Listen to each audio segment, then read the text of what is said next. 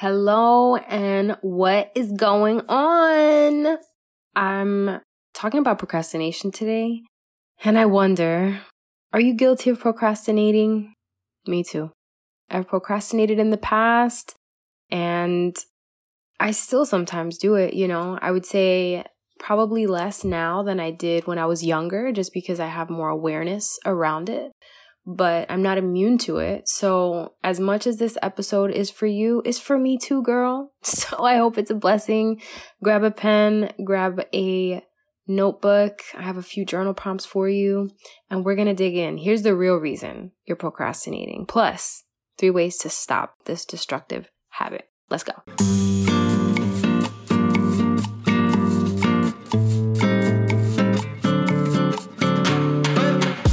Listening to Her Renewed Strength, the podcast, a place where you, my sisters in Christ, are encouraged to walk by faith and equipped to live well, steward well, and set your minds on eternity. I'm your host, Erica Diaz Castro, your Jesus loving Puerto Rican life coach. If you're tired of living a life burdened by anxiety, burnout, or overwhelm, if you're ready to do more of what you love, create more space for the things and people that matter most, and better steward the gifts and resources God graced you with? If you want coaching, encouragement, fellowship, and just a friend to help you shift your perspective from the temporal to the eternal, you're in the right place. Grab a coffee, journal, and a pen. Let's invite the Holy Spirit to the party, and let's dig into today's episode. Like I said, I've procrastinated in the past. In my case, I procrastinated when it came to writing long pieces like papers or blog posts. And it wasn't because I didn't want to write or because I disliked writing, but because I was afraid that the product would be less than excellent. If you know me, you know that I have perfectionist issues that I'm still working through. God is doing a work in me. Praise Him, give Him praise. Hallelujah. That He would even be interested in working on us and in us and through us. So I was afraid that the product would be less than excellent. I justified waiting on doing the thing I needed to do with excuses like I need the right atmosphere or I don't want to be distracted. But the truth is, I've written some of my best stuff in times when I was in the midst of noise, distraction, and busyness. So, what was it in real life? Let's first talk about what procrastination is. According to the Oxford Dictionary, Procrastination is the action of delaying or postponing something. According to Dr. Tim Pychyl, it's a way to deal with boredom, anxiety, insecurity, frustration, resentment, self doubt, and more. Dr. Tim Pychyl, he's a professor of psychology and member of the procrastination research group at Carleton University in Ottawa, that's in Canada. And Dr. Fuchsia Sirois is a professor of psychology at the University of Sheffield. And they say procrastination can be understood as the primacy of short term mood repair over the longer term pursuit of intended actions. In simple terms, procrastination is about being more focused on the quote, immediate urgency of managing negative moods than actually getting on with the thing you need to do. Dr. Sirois said. Psychologist Dr. Hal Hershfield, a professor of marketing at the UCLA Anderson School of Management, completed research that's shown that on a neural level, we perceive our quote, future selves, end quote, more like strangers than as parts of ourselves. I just punched myself in the chest in case you caught that. I speak with my hands. Sometimes I'm a little too excited. So basically, we see ourselves our future selves as different people. So when we procrastinate, parts of our brains actually think that the tasks we're putting off and the accompanying negative feelings that await us on the other side are somebody else's problem. In so many words, these people have basically said that this is an emotion regulation problem. And if you did the emotions and the heart study with me inside the Facebook group in January into February, you know that our emotions are actually designed to point us back to God. But in a lot of the situations that we encounter in life, sometimes we're pointed to other things, not because God points us to other things, but because we are fallen beings. And in our sinful nature, we distort emotions, we exaggerate them, we kind of make them the truth of the matter when really they're not.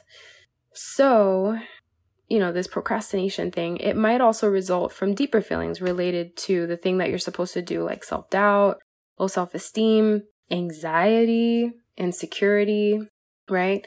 I talked about writing.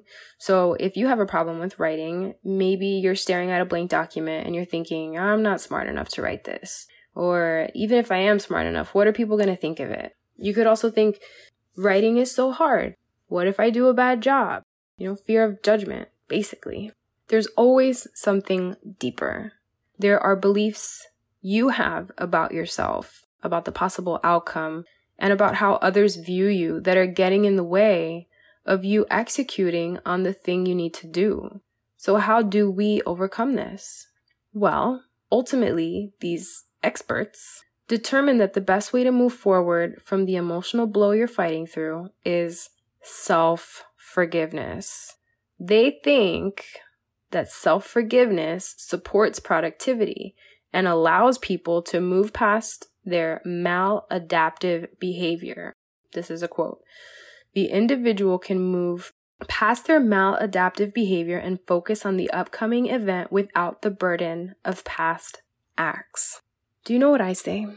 I say that I disagree. I think we need to get rooted in the truth of who we are in Christ.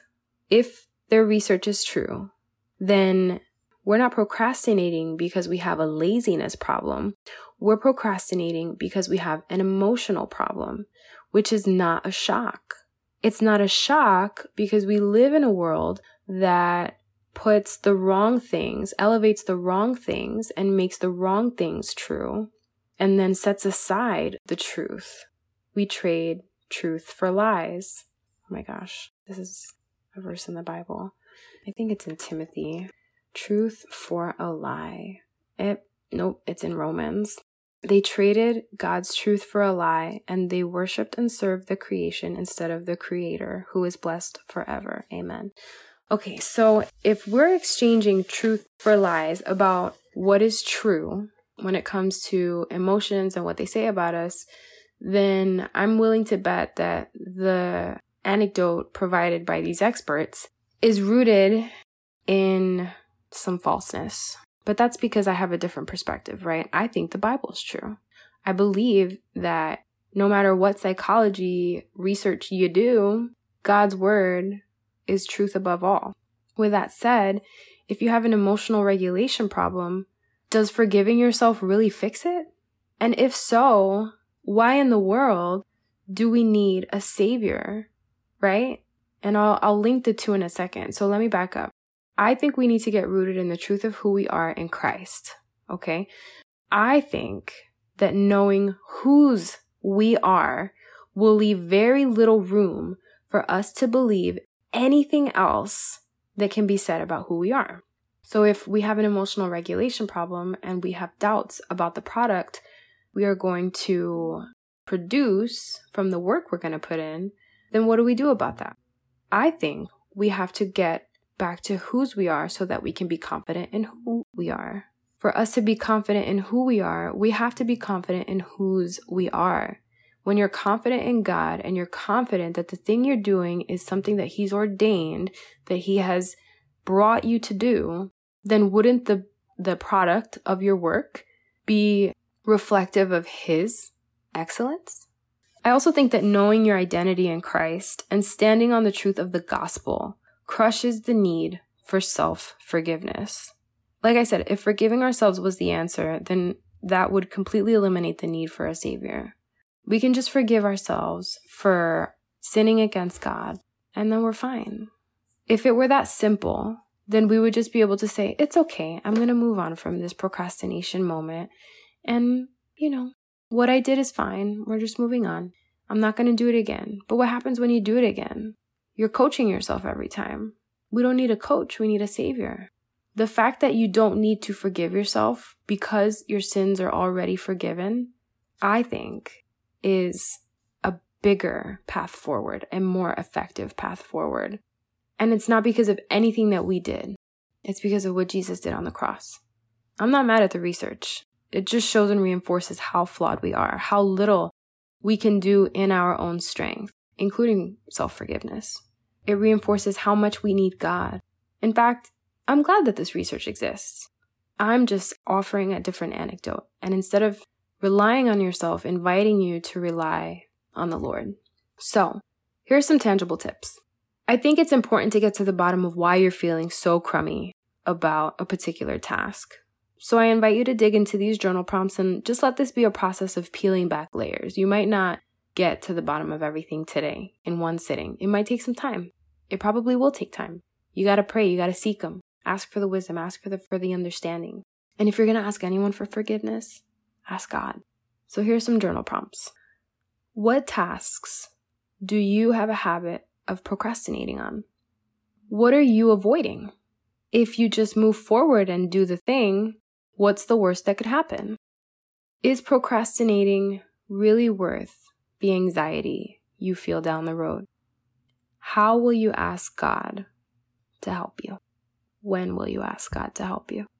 A couple more tangible tips outside of journaling. Plan ahead and be prepared to do what you need to do. I share effective systems and strategies to being more productive in episode 16. Another tangible tip is to time block and I dive into this in episode 18. And the last tip I have is to get yourself an accountability partner. This could be a friend or even a coach. And I dive into whether or not you need a life coach in episode 36. Now, if you're not firmly rooted in the truth of who you are and whose you are, then I invite you to head to herrenewedstrength.com to get access to firm foundations. This is a completely free mini course designed to build on the unshakable truth about your identity, your purpose, and your calling in Christ. Did I mention it's free? it's like a Bible study, but in a course. I have scripture scavenger hunts in there, a lot of reorienting of your beliefs and thought processes, and honestly, just really getting to the root of who we really are, the truth of that. Because if you don't have that firm foundation, then you're going to be swaying back and forth like the crazy ocean waves, okay? So let's really get to the bottom of things. I invite you to do these journal prompts. You know, maybe revisit them once a week, once every couple weeks. Make sure that you're planning ahead. Make sure that you are time blocking. I offer the Pomodoro method in episode 18. And it always helps to have an accountability partner, always. Sometimes all you need is a friend. You don't need to hire anybody. If you don't have a friend, go hire somebody. Okay? All right, friends. I hope this was a blessing to you. And I pray that the next time you're tempted to procrastinate, that you would seek the Lord and that you would give over the thing to Him, that you would let Him work in you and through you, and that you'd be diligent. In the name of Jesus. Amen. Hey, sister girl, if you love today's episode, the best way you can show love and support is to leave a written review on Apple Podcasts. This helps other Christian women who want that same support and valuable content actually find the show. Oh, and if you're ready for more and you want to learn about free group Bible study, upcoming events, free courses, and other services, head to herrenewedstrength.com and subscribe to the weekly newsletter to become an insider. You'll get my weekly top five, extra tips, and bonuses. I'll see you on the inside.